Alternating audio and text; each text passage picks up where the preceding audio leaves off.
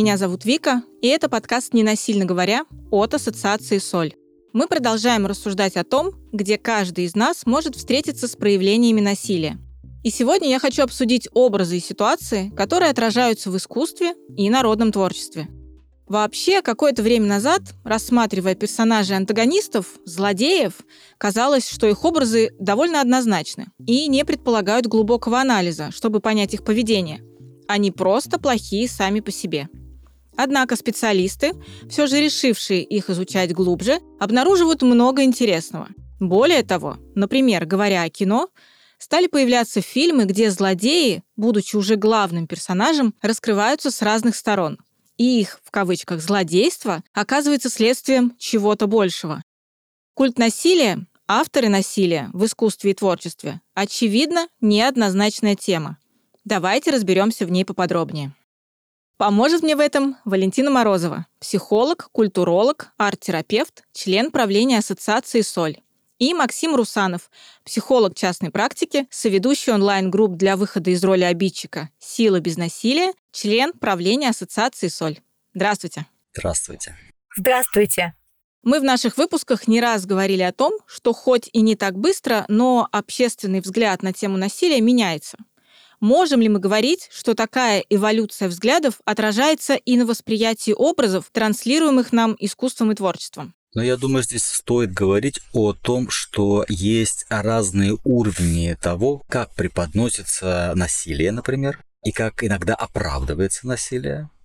Вот только дело в том, что очень часто э, важно понимать человека, который является автором насилия, могут, ну так сказать, одной краской, там двумя, серый и черный показывать. Вот это однозначное такое зло. И тогда мы не понимаем, а как же человек дошел до жизни такой? Он что, так изначально был запланирован? Тут заводские настройки в этом смысле такие. Это как будто там немножко такое упрощенное, да, такое двухмерное понимание, характерное, скорее всего, для каких-то этапов развития массовой культуры, ну, наверное, десятилетия назад, может быть, 50, там, больше лет назад. Вот такое черно-белое однозначное видение. При этом тут уже интересно есть, что даже такие герои, они иногда даны обществу для того, чтобы понимать, вот есть добро, а вот есть зло. Как система координат. И вот в этом смысле это понятная, упрощенная модель подачи героев, которые выбрали сторону зла, задает систему координат нравственных, моральных, общечеловеческих. Вот в этом смысле даже простые такие э, ходульные, простейшие схемы в кинематографе, в театре, они как будто бы задают просто норму, некую норму, для того, чтобы понимать, что зло есть зло, а добро есть добро, и что такое зло, и что такое насилие в наших подкастах. Тут у нас есть много авторов, которые об этом говорили, потому что это на самом деле про то, что разрушает. И чтобы э, не потерять систему координат, иногда простота помогает, но только иногда. Хотелось бы, да, сказать с культурологической точки зрения, есть понятие добра и зла, которые включены в общую мировую систему. То есть в культуре персонажи, образы действительно несут определенные смыслы и символы. А вот то, как они понимаются людьми, воспринимающие массовую культуру, да, это совсем другая история. То есть в сказках, в мифах образы многогранные, у них много различных функций. То есть, грубо говоря, и были такие эксперименты разбирать, допустим, в каком-нибудь суде героев сказки. Даже вот психологи с этим играли. На самом деле психологи очень часто обращаются к образам и к персонажам. Но то, какие смыслы несут в себе образы культуры, это действительно многогранно. Согласно с Максом, это не плоская там черно-белая картинка. Насилие, не насилие, да? Насилие есть в образах культуры, и оно включено в канву повествования. Но оправдывать свое насилие в своей конкретной ситуации, апеллируя к мифологическим образам, которые, в общем-то, не рассказывают бытовые истории, а рассказывают некоторые концепции, которые тоже понимать. Ну, то есть можно раскрыть сейчас, как это может происходить, как это работает. Это действительно очень плоско и не совсем про то. Хотя, с другой стороны, именно обращение к образам помогает понять, как это все происходит в мире, почему происходит и как с этим справляться. Потому что вот в тех же сказках, например, какое-то насилие по отношению к главному герою приводит потом к какой-то цепи событий, где все-таки выбор его пути, его в том числе и ненасильственного пути, это как раз путь к победе. В то время как, допустим, герои, выполняющие какие-то другие выборы совершающие, не получают этого. Там, через различные, вот, допустим, героические сказки, можно говорить.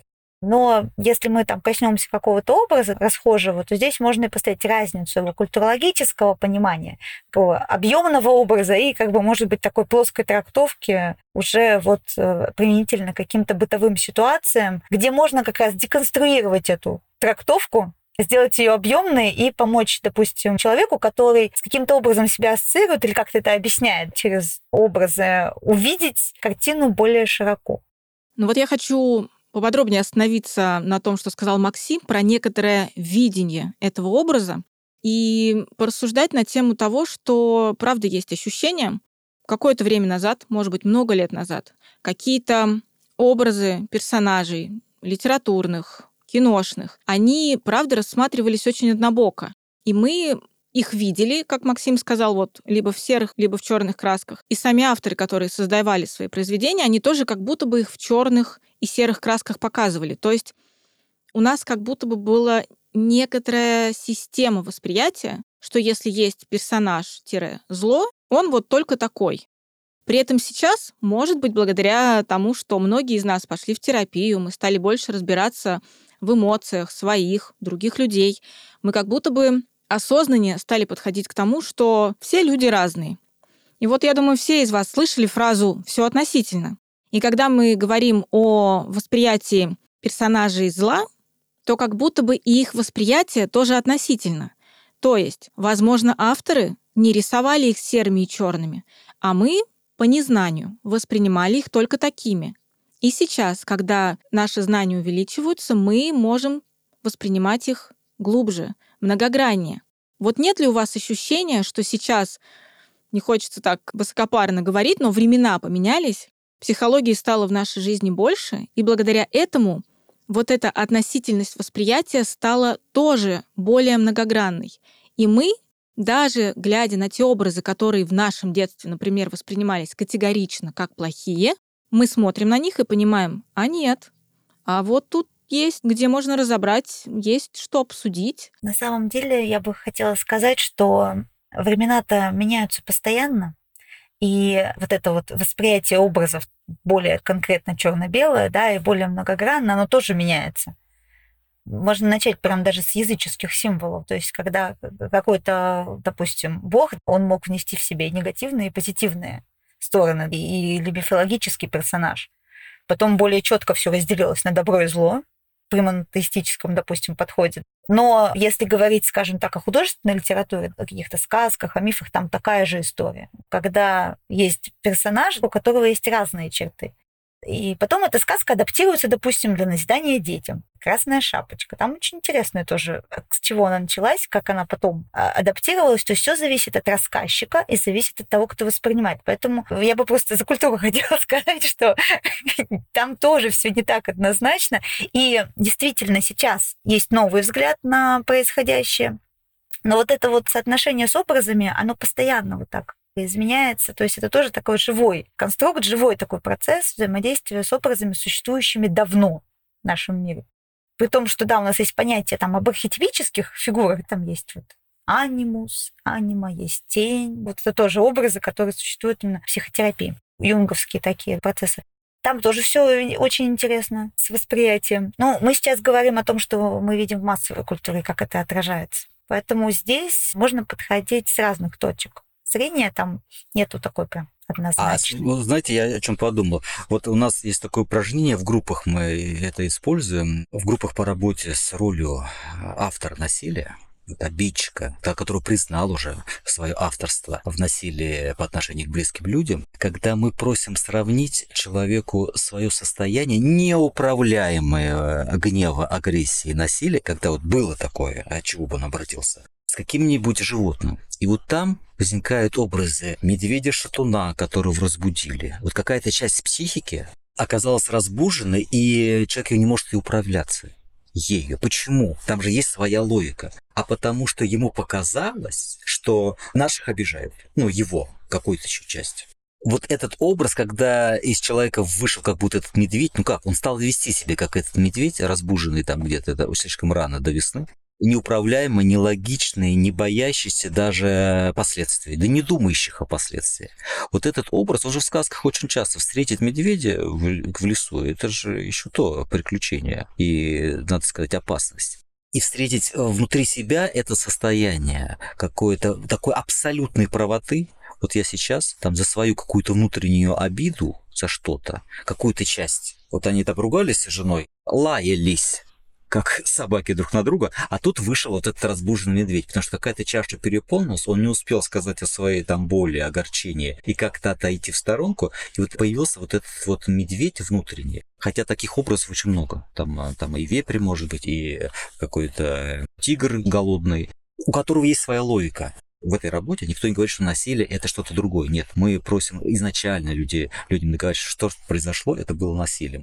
А вот дальше, как с этим быть? Как понять логику этого неконтролируемого состояния. Вот здесь нам образы и сказочные, в том числе, и массовой культуры подходят. При этом, когда мы говорим о субъективности восприятия, вы говорите, возникает образ медведя, неуправляемого, большого. И тут мы вспоминаем мультик «Маша и медведь», где медведь — это наиболее позитивный персонаж вообще из всех присутствующих. И к разговору все относительно, как посмотреть. Я бы хотела как раз сказать, что да, а, опять же, вот с этим вот образом медведя-шатуна можно припомнить, что такое медведь был в различных культурах, какой он может быть, и даже с биологией, почему, что происходит с медведем, и что ему надо. Это в плане того, что если мы присоединяемся к образу медведя, сколько там всего мы можем найти. Помимо того, что он может быть опасен, агрессивен, неуправляем в какой-то момент, он еще и очень умен, он еще и может быть хранителем, может быть защитником, он может спать пойти, он вообще спать хотел, если он шатун. Он же разбуженный зимой медведь там или по весне, когда ему еще рано. Вот, например, как можно с образом взаимодействовать, потому что в каждом образе очень много граней. И увидеть эти грани, и вот через них, может быть, найти подход к своему внутреннему этому агрессору, к своей вот этой части. Через диалог. Через, через диалог. то, чтобы задать вопрос. В группе это легче делать, когда этому образу медведя, неконтролируемым самим человеком своего гнева, может задать вопрос, а в чем он нуждается, а какая его логика, а кто его может остановить. Потому что когда этот медведь выходит на поддержку какой-то уязвимой части, которая, кстати, не была предъявлена, не была осознанно, осмысленно и высказана там семье, там, жене, партнерше, когда это не было, вот эту малую часть, которую как бы задавили кто-то в разговоре, там, в скандале, тогда становится понятным, почему он вышел на защиту слабого. Не слабого в семье кого-то, а на защиту себя слабого которому не дали слова. И тут очень важно, а вот этот культ силы у медведя же, вот это, это символ силы, какой-то мощи такой природной. Начать диалог с этой частью. Нет ли тут ошибки восприятия? Почему а, нужно защищать от кого-то, от самых близких, а не помогать той части, которая стала переживать боль, уязвимость свою почувствовала, свое страдание там было? Почему бы этот медведь не мог помочь вот другой какой-то части? Ну, там, другой какой-то образ, может быть. И мы тогда разворачиваем, помогаем человеку развернуться, что этот гнев не на тех, кто как будто бы вызвал все это, а на какую-то свою раненую часть, которую он сам не мог, этот человек, мужчина обычно, там как это успокоить, утешить, отвести в сторонку и так далее. Вообще сейчас мысль такая пришла на тему того, что действительно, как подаются образы в массовой культуре и как они меняются. То есть в зависимости от того, что хотят подчеркнуть те, кто эти образы транслирует, они могут меняться. Вот, допустим, образы ведьм. То есть раньше это были ведущие мудрые женщины, потом пошла пропаганда того, что они опасны для общества, вроде того, что стали сжигать. Потом опять возобновляется интерес к ведьмам уже как со сказочной стороны. То есть также мы можем делать с образами и смотреть на то, что происходит с нами, со своими представлениями о себе, внутри себя или внутри отношения других к нам. То есть мы тоже можем рассматривать более широко спектр. То есть это вот про то, что какой-то образ любит повернуть какой-нибудь одной стороной. Можно же рассмотреть и белые образы, рыцаря на белом коне, сколько там может быть насилия на самом деле. С другой-то стороны, очень часто видят себя авторы насилия в белом, э, в очень белом и в очень таком ярком одеянии. И это тоже интересно, как можно через вот рассмотрение вот этих разных сторон раскрыть свои возможности, потенциал и какие-то свои темные стороны. Понять их. Ну вот получается так, что как раз благодаря тому, что появляется диалог, то есть появляется возможность задавать вопросы этим персонажам, даже гипотетически, да, не напрямую, мы благодаря этому можем их раскрывать шире. И помимо этого, не только шире воспринимает смотрящий, но и шире понимает транслирующий. И таким образом меняется сама суть, с которой преподносят персонажа нам, зрителям, да, или читающим. Вот представим, что вот есть тот самый знаменитый Джокер, который, когда появился только в кино, это был крайне категорично отрицательный образ. Он воспринимался только так, и никому в голову не приходило задавать ему вопросы, а что там, а откуда у него вот это вот все повылезало. При этом время шло, как будто бы те, кто создают эти образы, начали шире смотреть на то, какие они могут быть, и появился совсем другой Джокер, и ему хочется задавать вопросы, с ним хочется разбираться глубже. И мы его уже воспринимаем, ну, точно не так однозначно. Интерес к тому, а как становится автором насилия. Вот в нашей программе нам очень важно, чтобы человек сам воспроизвел, как же он дошел до такого состояния, когда он опасен для самых близких. Вот этот путь э, внутреннего Джокера, ведь там трагичная история, честно говоря. Это только в первых фильмах вы правы, абсолютно, он выступал таким двухмерным. А вот как раз, когда есть внимание к истории этого мальчика, подростка, как он становился там же безотцовщина, там же отсутствие поддержки, там же отсутствие поддержки от очень значимых и сильных фигур, на которых он рассчитывает, а они не поддерживают. И это какое-то изобретение самого себя заново без э, какого-то опыта. Я бы хотела еще сказать, что благодаря актеру, который сыграл этого Джокера его работе. Ну и, конечно, подходу сейчас современному, что вот деконструируются эти самые отрицательные персонажи, им дается больше пространства, во-первых, для объемности личности, для каких-то изменений. И сейчас э, есть такое направление, как вы уже это упомянули, что можно посмотреть на отрицательных персонажей, с другой стороны, да, увидеть, где они могут быть и полезными, и где их какая-то человеческая сторона. И вот на примере Джокера очень видно, как он становится объемным. И это не значит, что это оправдывает его поведение, но это показывает ту среду, откуда это вообще все пошло, что случилось. И я бы сказала, что если вообще субкультура комиксов заглядывать туда, да, то у Джокера всегда были поклонники. Это о чем говорит? Что образ объемный. Люди видят в нем не только то, что я хочу быть плохим. А там что есть в Джокере? Есть хаос, есть свобода, есть какая-то прям такая искренность вот именно в, в каких-то проявлениях, где я могу сказать о чем-то, что запрещено. Если смотреть там с архетипической точки зрения, то есть это и трикстерная фигура, то есть это фигура, дающая психике какое-то освобождение, почему она привлекательна по-своему, да, и поэтому рассматривать ее только там вот в том, что это плохо, отодвинем это от себя, не будем туда смотреть. Надо смотреть объемно, чтобы понимать, зачем эта фигура появилась, о чем она говорит во мне, что она требует, ну, как с ней быть экологично.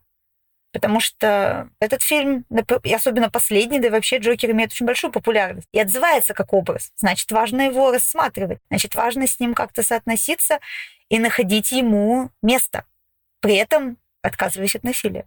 Это возможно. Ведь Джокер — это история одинокого взросления, если тут вообще можно говорить о взрослости, становления. Это такая одиночество в Кубе подростка, мальчика, оказавшегося без поддержки мужской части семьи, отца, крестного или дяди, или дедушки, с которым невозможно или не было опыта создания профсоюза, с кем нельзя было поговорить, обменяться чем-то. Это такое одичалость. Это в одном австрийском романе есть хорошее объяснение зла. В одиночестве все можно. Вот Джокер — это такое бессилие одиночества, ярость от бессилия. Потому что есть же другие образы. Например, Кощей Бессмертный — это же одиночество могущества. Там очень много ресурсов. И такое бывает тоже, когда и у нас бывают участники нашей группы. С социальной точки зрения это очень такие достигаторы, это успешные мужчины.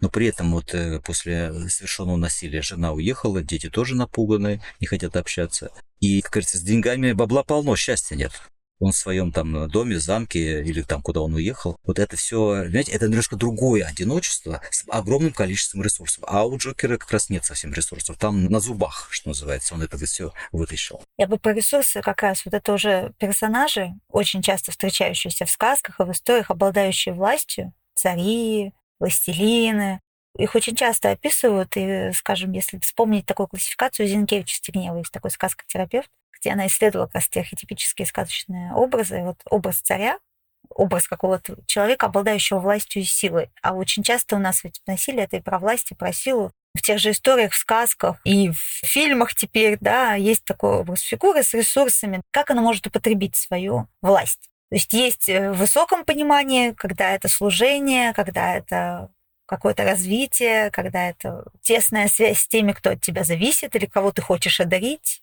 А есть другая, более деспотичная, когда вот у меня есть деньги, я плачу, поэтому вы все плачете под мою дудку. Ну и часто в историях такие властелины хорошо не заканчивают. Это просто к тому, что как развивается там тоже персонаж, какие у него есть возможности. Возвращаясь к началу нашего выпуска, когда я предположила, что есть некая эволюция общественного восприятия насилия, и то, как люди к нему относятся. Как будто бы раньше, когда люди смотрели на насилие, они говорили категорично, это плохо, и дальше рассуждали, скажем так, с обвинительной точки зрения о нем. А сейчас как будто бы мы можем много рассуждать благодаря чему, но тем не менее, как будто бы появилось место для предположений и задавания вопросов, почему человек себя так ведет.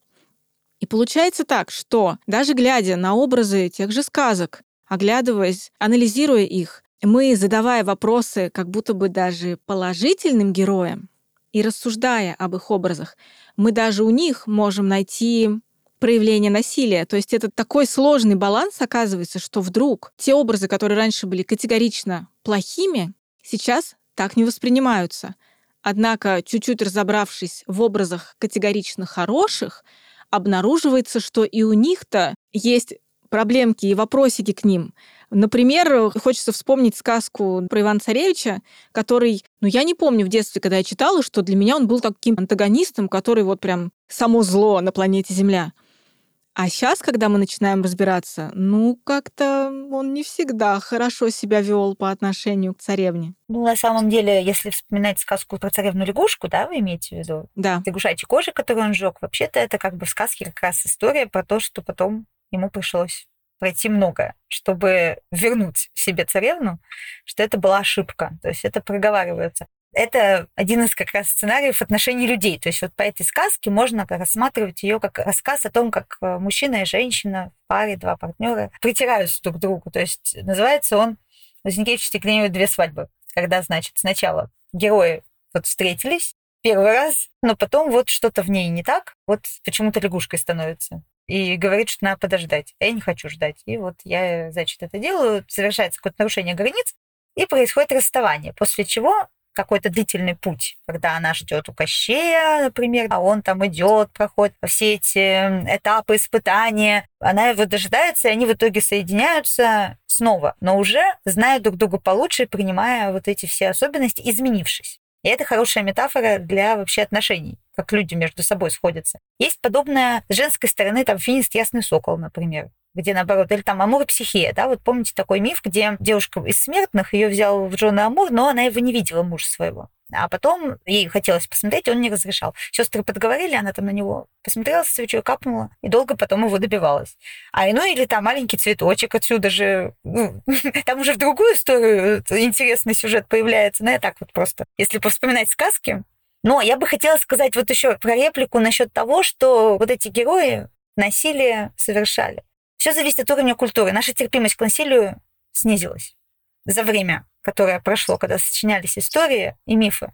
Глобально добро и зло не изменилось. Все так же. Но изменились нюансы. То, что раньше не воспринималось как непотребное, нетерпимое, теперь воспринимается так. Поэтому пересматриваются и практики развития этого добра и зла в себе. Я бы так сказала. То есть рассматривать поэтому буквально все, что делали герои истории, и применяя это потом в современном мире, неправильно. Но если рассматривать концептуально, то, в общем-то, истории не изменились. Про добро и зло, про то, что может быть хорошо или плохо. Но я имею в виду в глобальном смысле, а вот в конкретном действительно тут мы сталкиваемся. Но я тут хотел бы вернуться насчет сожженной лягушачьей шкурки. Ведь это про притягательность. Э, почему зло притягательно? Он сжигает вроде бы символ ее превращения в что-то такое липкое, нечеловеческое, мокрое, такое вот э, присмыкающееся. Понимаете? Вот, а на самом деле, ведь это объясняет, почему хорошие люди склонны совершать насильственные действия. Он хочет ускорить, он хочет быстро и чтобы по его было. Он ведь не понимает, что он-то вообще-то принадлежит очень семейству царскому. У него с ресурсами все хорошо.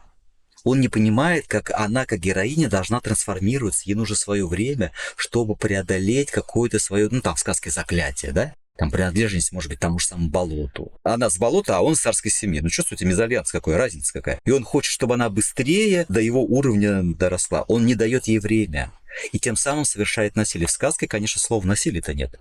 В сказке про то, что он очень страстно хотел быстрее-быстрее, чтобы она стала ему ровней. А разве это не такие вещи толкают на насилие, понимаете?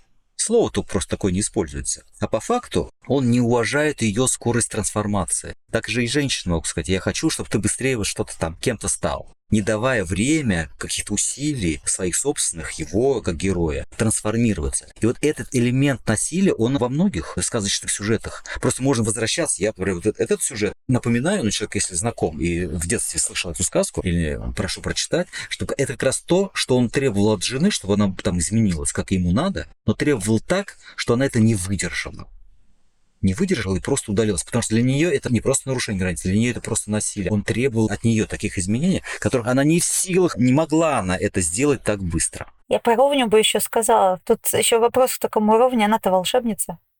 Она-то волшебница, она вообще из мира магии. Это тоже про то, что непонимание разных э, процессов. Что стало понятно со временем, Альден, понимаешь? А так ты с болота, ты помнишь, каким он, там в сказке написано, каким он состоянием принес лягушку домой? А наши ему там эти ковры, самолеты, всякие ткала, там еще мановением руки. Это со временем стало понятно. Если ты боярская дочь или там купеческая дочь оказались настолько Да. выросшие в таких тепличных условиях, что ничего такого и близко не могли сделать, и что-то там готовили, производили какой-то результат неподходящий совсем для, не для конкурса, не для жизни. А это как раз про то, что в социальной вроде бы неровне ему, герою, живет какое-то творческое начало, волшебство то, которое вот люди, «А, как это прекрасно, что она сделала. Но какие-то другие аспекты требуют вот этого времени, требуют терпения героя, а он не имеет такого терпения. Он привык, ну, можно представить себе, как растили царского сына. Ну, естественно, на все готовым. Ему только, когда она улетела от него, приходится там сколько три пары а, железных сапог, там в некоторых вариантах сказка продырявить, или посохи там, и котомки, чтобы понять, что ему тоже нужна своя трансформация, ему тоже нужно не просто снизить свои ожидания, а понять, насколько это сложно трансформироваться. Он это не понимает как герой, потому что ему дано это все было от рождения. Он вырос в этом. Он не понимает своих ресурсов, мужских, социальных ресурсов его семьи. Понимаете? И многие мужчины это могут не понимать. Привилегий своих, да? Привилегии своих, говоря современным языком, он может их не чувствовать. Ему никто не говорил. Чувак, ты вообще-то родился с серебряной или золотой ложкой-то во рту. Ты чего хочешь-то? От тебя вообще кто ровнит-то? И вот, кстати, этот конкурс для женщин в современном мире уже смотрится так себе, да? Что это такое? Если ты можешь себе позволить все, почему женщина должна все это приготовить, ночами не спать и так далее? Но можно пересмотреть сказку с разных сторон. Ну вот и получается, вы говорите, зло осталось прежним, белое осталось белым, черное осталось черным. Мы изменили точку зрения на это. Мы поменяли оптику, благодаря которой мы все это воспринимаем.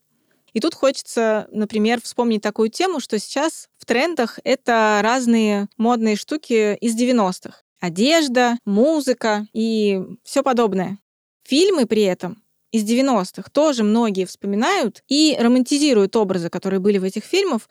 И я точно знаю, что общество разделилось на два лагеря, потому что те люди, которые жили в 90-х не с большим достатком, в небольших городках, они, когда начинается такая романтизация 90-х, то, что мы там гудрон жевали, за гаражами курили и так далее, они говорят, нет, не надо романтизировать 90-е. 90-е это было очень плохо и очень страшно, потому что реально ты мог выйти из дома и не вернуться домой, потому что гопники с рэперами не сошлись, устроили разборку двор на двор и, в общем, кого-нибудь допокалечили. И ровно так же мы можем воспринимать фильмы, которые были, ну, в моем детстве. Саша Белый в моем детстве воспринимался очень романтичным героем. Он был таким мужчиной, которого, я думаю, очень многие женщины хотели видеть рядом с собой. Потому что если что-то нужно было, он мог этого достичь. Если кто-то обидел, он мог постоять за свою женщину. Он был такой человек дела, человек силы, слова. Сейчас, когда мы смотрим на этот образ, опять же, возникает много вопросов. Так ли однозначен он? Ну, это как раз тот пример мачо, такого, да, мачо-мен, супергероя, который не задается вопросами нравственными, а какой ценой он добивается успеха. Ведь понять девочек 90-х, э, женщин, которые хотят прислониться к чему-то такому сильному, то, что ассоциируется очень часто с мужским, это понять-то можно. Вопрос в том, что зачастую этот герой, кстати, абсолютно не новый. Это такой всегдашний герой литературы, кинематографа на протяжении столетия. Взять того же крестного отца но между ними большая разница. У автора и романа «Крестный отец» и создателя фильмов есть понимание неправоты средств достижения целей. Не любой способ подходит для достижения цели. Если это цель убить кого-то, разорить кого-то, отнять, используя манипулятивные всякие там приемы и откровенную и грубую силу. А чем это может закончиться? И на эту тему уже, например, в американском кинематографе даже 70-х годов появилось понимание, что вот эти мафиозные кланы, мало того, что они сами по себе, это, сказать, собрание очень интересных людей, у которых очень своеобразная система нравственных координат. Но при этом, а что и там внутри трагедии много, как, например, вот в клане Корлеона, или там, например, в сериалах их несколько так, всемирно известных, где показано, чем платят люди, мужчины и женщины, кстати, за этот социальный успех. Очень часто там внутрисемейные разборки, внутрисемейное давление друг на друга, уж измены и, так сказать, какие-то такие формы, это, это уж прям совсем прям некий фон как будто бы естественные. На самом деле это проблема перегрузок в погоне за успехом социальным, любой ценой, финансовый, какой-то другой еще успех. Это получается, что Саша Белый, он же человек такой очень романтизированный в этом фильме, и не показано страдание тех людей, которым приносит горе, зло, которые его вот бригада раздавливает просто. Вот эти люди не показаны они как будто, ну, они тоже какие-то неправильные, там что-то, что-то у них не так. Вот это появилось не сразу ведь. 90-е очень часто же романтизируются потому, что появилась возможность вот такого быстрого обогащения, но всегда вопрос, какой ценой. Путем закрытия каких-то заводов, фабрик, э, распродажи всего на корню, оставления без работы сотен тысяч, десятков тысяч людей в каком-то моногороде. Неважно. Важно то, что он лично, он добился успеха. А что там с вами, с окружающим а, произошло, это уже как бы, да, неинтересно. Не в фокусе, скажем так.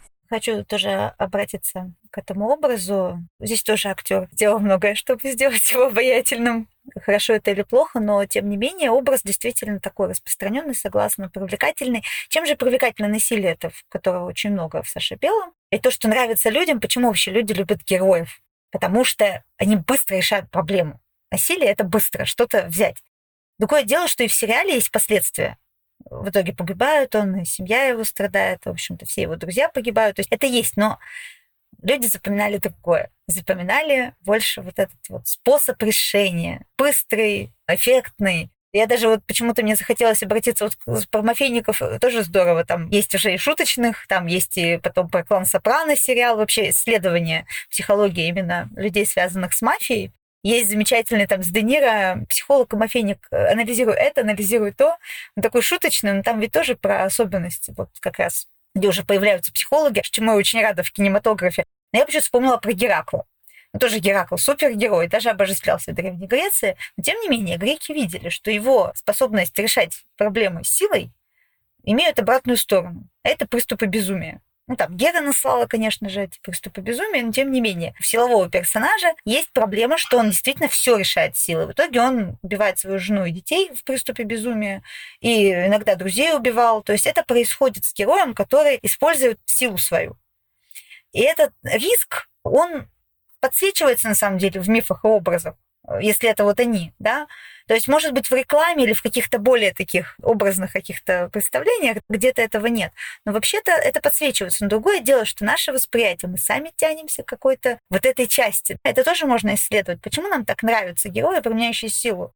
И мне вот еще, знаете, как вспомнилась тема? Я помню с детства это показывают, допустим, злодея. Вот он гадит, портит все. Чего нам хочется? Нам хочется, чтобы пришел герой и жестко ему отомстил, чтобы он сделал со злодеем все то же самое, что он делал с другими, чтобы он применил к нему такое насилие, еще даже хуже, чем... Ну вот эта вот потребность, она вот тоже ведь это изнутри. А у этой потребности тоже есть своя теневая сторона. То есть, когда герой-защитник превращается в автора насилия, да, в насильника. А вот когда хочет он вот этого. Да, быстрого, однозначного успеха. Не хочет быть... Ты перечислила сериалы, я вспомнил «Во все тяжкие». Это как раз там, по-моему, слоган этого сериала про то, как хорошие люди становятся чудовищами. Ведь человек ведь знает свою там смертельное заболевание и какую-то социальную абсолютную неуспешность, как понималось в том сообществе успех, приходит к выводу, что делать наркотики. Это объясняет. Он объяснял для себя, почему. Да не важно, что кто-то сломает себе жизнь, да, кто-то потеряет ребенка. Не важно. Важно, что он оставит своей семье огромное количество денег. Помните, вот там не бог остановиться даже. Там есть сцены, когда жена говорит, а зачем нам такое количество? А он от того, что он... Ведь, понимаете, общество ценит успех и не обращает внимания на тех людей, которые с этим успехом или мирятся, считая себя вот неудачниками. Знаете, вот он что такое? Значит, пусть плачет тот, кто неудачник, да, как-то да, тоскует, грустит. А вот тот, кто это преодолевает через силу и становится как бы для себя героем или хочет таковым быть для семьи, для своего окружения, вот очень часто вроде бы как ну, такой героический ореол-то создается как у многих людей, которые преодолели какое-то тяготение ну, ситуации, преодолели э, слабую позицию и стали сильными, но всегда вопрос какой. Чем менее сбалансировано общество, тем больше возможностей у людей преодолевать свои проблемы и свою слабость через жестокость через э, отбрасывание любых нравственных систем координат лишь бы мне или моей семье было хорошо, а в итоге получается, что и семье не очень-то хорошо. И отстаиваемое добро, как говорится, с кулаками, оно очень часто трансформируется в зло. В чем проблема для многих авторов э, семейного домашнего насилия, что они ведут себя определенным образом, да, потому что считают, что они правы, а эта правота происходит из страдания. Вот в чем дело. Когда мы очень подробно проясняем вот это страдание, много страдающие люди очень часто отбрасывают любые нравственные координаты. Ну, потому что я же страдал, мне же теперь все можно. Вы же так не страдали? А вот я так страдал, и все. Тогда человек идет к какой-то цели, самозащите или наведение справедливости, порядка, ну, в семейном кругу, например, любым путем. Вот такая логика. Мы сегодня много говорим о неоднозначности восприятия всех персонажей, в том числе которых мы сегодня обсуждали. И хочу зацепиться и обсудить тему «сильно равно быстро». Первая мысль, которая возникает при вот этом соотношении, это супергерои. У них не то, что быстро, у них супер быстро и супер сильно. И они, благодаря в том числе Марвелу, воспринимаются крайне позитивно. Они такие молодцы, они спасают мир от зла. Здесь тоже все не так однозначно. Конечно. И мало того, появился же сериал, где супергерои изображены как раз злодеями. Забыла я название, сейчас не вспомню, но там Супермен участвует как э, персонаж, вообще являющийся главой корпорации. Как раз вот мне очень нравится, что супергерои появились в комиксах. Это тоже такой образ, в общем-то, мифологических персонажей. Просто вот у американцев, я так понимаю, в основном, ну, это их культура. Америка ведь довольно молодая страна, относительно. У нее нет такой мифологии религии, допустим. Нет такой опоры. Поэтому появились комиксы и супергерои, как вот э, такие же вот провозвестники героических персонажей. И фильмы потом о них были сначала, да, вот канонические, а потом стали развиваться. И у нас сейчас очень много разных деконструкций. Мне очень нравится как раз их разбирать. Вот из позиции того, что супергерои — это не всегда герои, и это очень часто как раз вот произносится этот момент, что не все люди их любят, не, вообще как бы принимают, не все рады этому явлению. Но при этом в каждом герое есть какая-то своя сила, причем она часто разрушительная. Часто герой проходит через какую-то боль, то есть он не такой, как все. И он как-то это пытается применить на благо людям. То есть там тоже есть определенная мысль. И вообще хочется сказать, что если мы обращаемся все-таки к каким-то историям, которое происходит каким-то нарративом, которое есть. Там, в общем-то, есть и про добро, и про зло, и про то, какую цену ты платишь, и за успех, и за свое решение. Другое дело, на что мы обращаем внимание, что мы забираем из этого нарратива, что нам важно отражается. Вот я, допустим, люблю с людьми какие-то сказки рассказывать. Я прошу их рассказать одну и ту же сказку, рассказать ее своими словами. И у каждого будет свой герой. И у каждого будет свое отношение к персонажу. Он тоже Золушку рассказывает. Да, пожалуйста, там столько этих вариаций Золушки.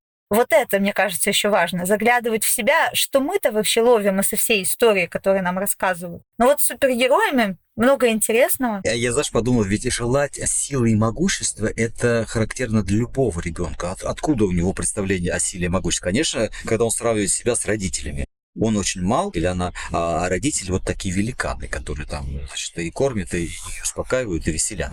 А другое дело, что мы, как люди, работающие с семейной проблематикой, а вот э, насилия на территории семьи, что называется, можем понимать, что могущество должно обладать еще одной опцией. Это внимание к тому, у кого его нет это подотчетностью какой-то. Потому что многие люди, ну, скажем так, научившиеся о силе, заработку, социальному положению, не то чтобы могут упиваться этим, но могут забыть, каково это быть в другом состоянии. Ну, просто потому что они уже сейчас несколько подросли. И вот невнимание к тому, кто этим не обладает, очень важная опция силы. Иначе это не сила, а какое-то, э, ну, как сказать, повелевание. Ты, ты становишься уже какой-то повелителем своей семьи, например. Кто бы это ни был. Вспомните сказка о рыбаке и золотой рыбке.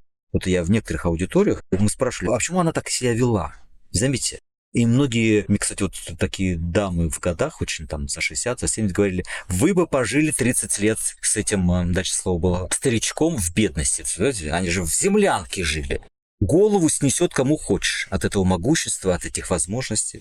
Это такой по экспоменте рост они резко стали, ну, обеспеченными, богатыми, можно сказать. И, ну, там приписывается женщине, это, кстати, может случиться со всем кто, кем угодно, человек, который находит возможность к какому-то ресурсу подключиться, очень часто забывает о всех остальных и кто тебе помог это сделать, и кто вообще находится в таком же состоянии, как и ты раньше.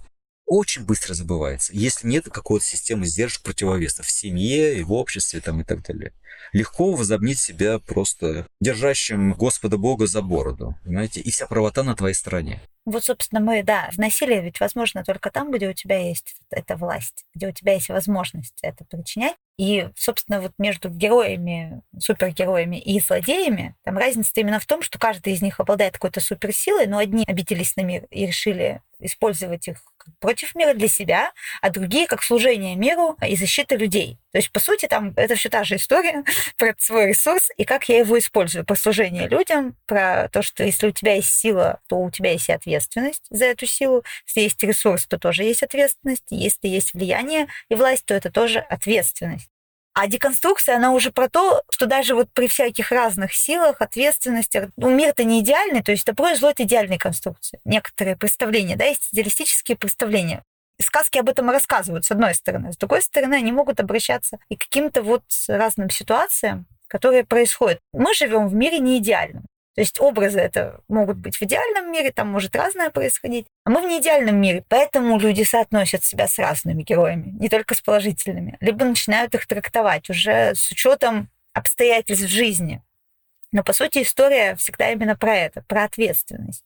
Не все мы любим эту часть истории, наверное, но очень нравится, когда справедливость торжествует. Ну вот если говорить о том, что можно соотносить себя с разными героями, вы сегодня не раз уже упомянули о том, что в своих терапевтических практиках вы применяете такие способы и такие инструменты, когда предлагаете своим клиентам сравнить себя с кем-то, с каким-то персонажем, с каким-то образом из сказки.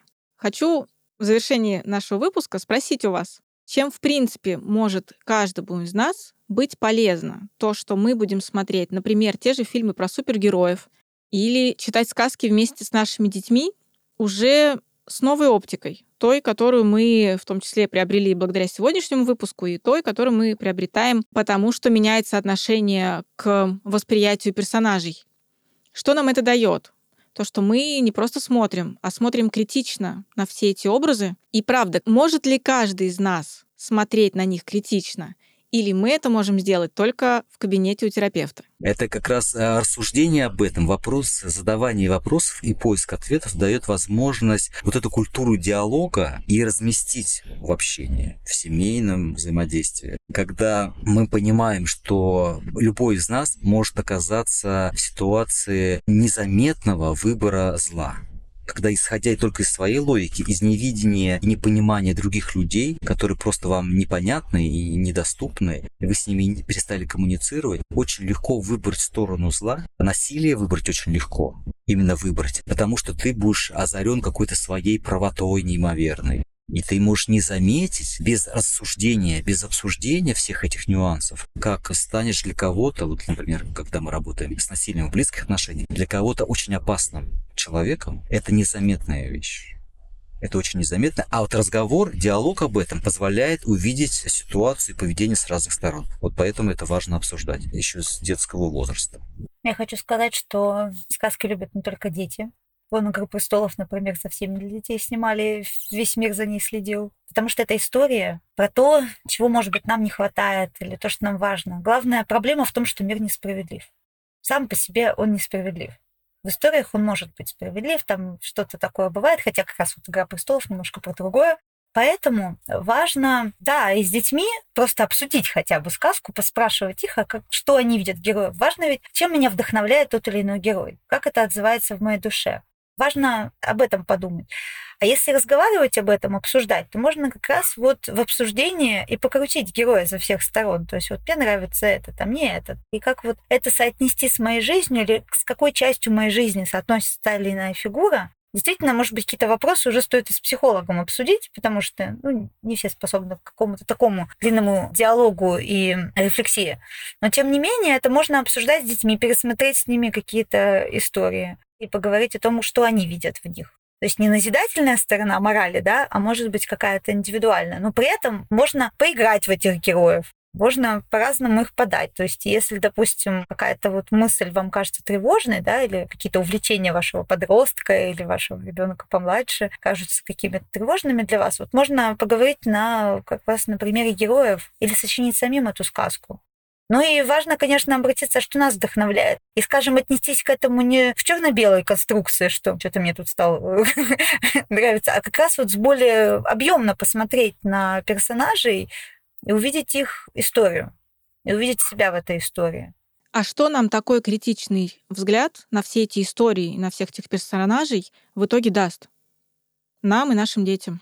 Мне кажется, как раз возможность уравновесить ситуацию. Когда мы говорим о справедливости, во многих сказочных историях и в жизни людям очень важна идея справедливости, какого-то участливого отношения к людям, ну, живым существам, у которых нет ресурсов, которые в уязвимой ситуации. Вот баланс обнаруживается, достигается через возможность не просто осуждать насилие или, например, несправедливость, а через понимание, как каждый из нас, тут никто не в белом пальто, может оказаться в ситуации незамечаемого, творимого самим мной зла.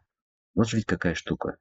Понимаете? Потому что очень легко когда сказать, о, ну я знаю, кто здесь, значит, э, Кощей Бессмертный, кто здесь какое-то другое зло. Вот. А когда ты понимаешь, что почти любой, практически любой человек может без обсуждения, без, отсу, с отсутствием опыта диалога на эти темы, не замечать, как начать творить для кого-то, для близких, для окружающих, для дальних, зло, которое будет под маркой «а я все правильно делаю, я прав». Вообще есть такое представление, что сказки ну, нужны для того, чтобы как-то скомпенсировать эту несправедливую реальность. Но в каком-то плане люди ими так пользуются. Но вообще, я вспоминаю Терри Пратчета, тоже замечательный сказочник для взрослых. У него было произведение, посвященное в том числе вот вообще исследованию, что такое сказки. У него есть такое понятие, что сказки, они просто рассказываются, а ты в них живешь. Мы действительно, вот все сюжеты сказок, вот такие глобальные, это сюжеты жизненные. Они про нашу жизнь можно найти себя в какой-то сказке, в какой-то истории. И она действительно рассказывается, и действительно идет. И это тоже может помочь понять, что со мной сейчас происходит. И какие процессы сейчас идут, потому что ну, мы можем быть разными героями, разных оттенков, с разными историями. Я бы еще хотела сказать, что такое рассматривание историй, сказок помогает развивать эмоциональный интеллект. Потому что если мы видим все в черно-белом цвете, ну, собственно, это и про чувства разные. Когда мы видим объемно, то мы становимся более чувствительны. А это помогает снизить уровень насилия в отношениях и видеть разную градацию. То есть это нас обогащает. Но опять же, когда у человека ресурса нет или он в каком-то травматичном состоянии, все уплощается. Ну, про те же 90-е вспоминали. То есть это было тяжелое время, поэтому уплощались какие-то образы. Когда у нас появляется больше силы ресурса, мы способны видеть многогранно, когда больше устойчивости. Поэтому насколько вы готовы исследовать свое восприятие сказок, зависит тоже от вашего состояния. Но так или иначе, сказки могут стать ресурсом. И эти образы тоже могут быть тем, что подскажет, как выбраться из какого-то тяжелого состояния. Это можно делать и самостоятельно, и вместе с психологами. Пожалуйста.